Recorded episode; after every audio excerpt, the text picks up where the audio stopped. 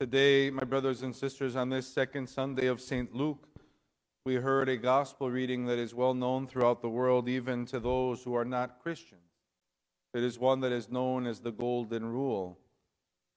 St. Luke reminds us of the Beatitudes of the Sermon on the Mount.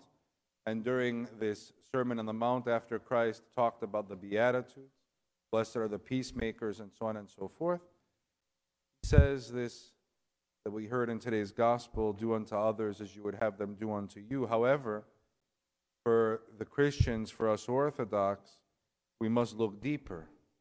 Of course, it is a simple part of being human that you expect that others to treat others as you would want them to treat you. But Christ continues in this sermonette today in the gospel reading, and he talks about loving our enemies. He talks about becoming sons and daughters of the Most High.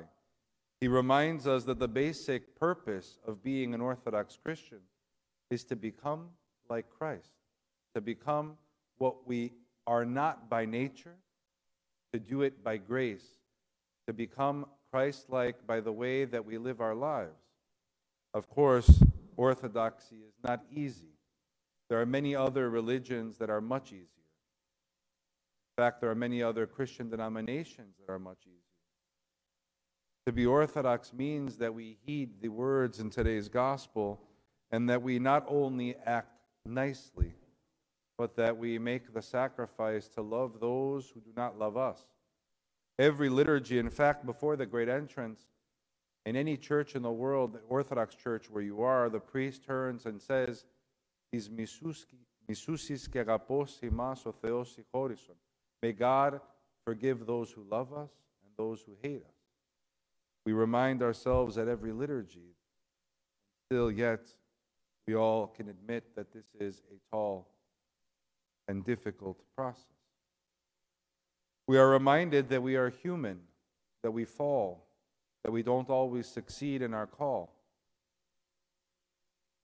I've told you before that in the early church, in the first centuries, when persecutions were a daily occurrence against Christians, that one of the governors who had received an order for the emperor to find the Christians and to kill them responded to the emperor and he said, I would love to, but I don't know who they are. They're hiding. They're, they're, they're not Christians in public, they're Christians in secret.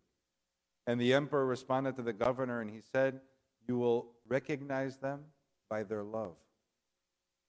I wonder sometimes how people recognize me and all of you. Do they recognize, uh, recognize us by our love, by our mercy, as Christ reminded us is needful today in the gospel as Orthodox Christians? Will they recognize us as being merciful and compassionate and loving? Or will they recognize us as being angry and judgmental and critical of everyone else? We have elections coming up. I think most of us are ready for them to be over.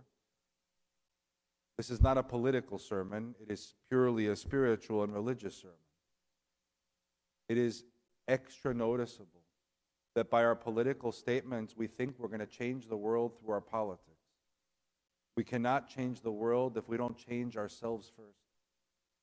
Learn to love one another, learn to help people, to be kind, and everything else will fall into place. We can't change the world by our vote. We should vote. We absolutely should vote. And we should be informed and we should do what we think is best politically. But we have to remember our souls. We have to remember that to change the world, we have to change first ourselves. If we are not the best version of ourselves, we're not going to change the world with our ballots. It's not worth arguing on social media. It's not worth ranting on Twitter. Do good things. Physically help people. Love people. Be kind to people. And you'll see that the world will change in ways that we could never imagine. All of us need to start with ourselves, including the clergy. And hopefully, together, we can change the entire world, even our, even our politics and our politicians.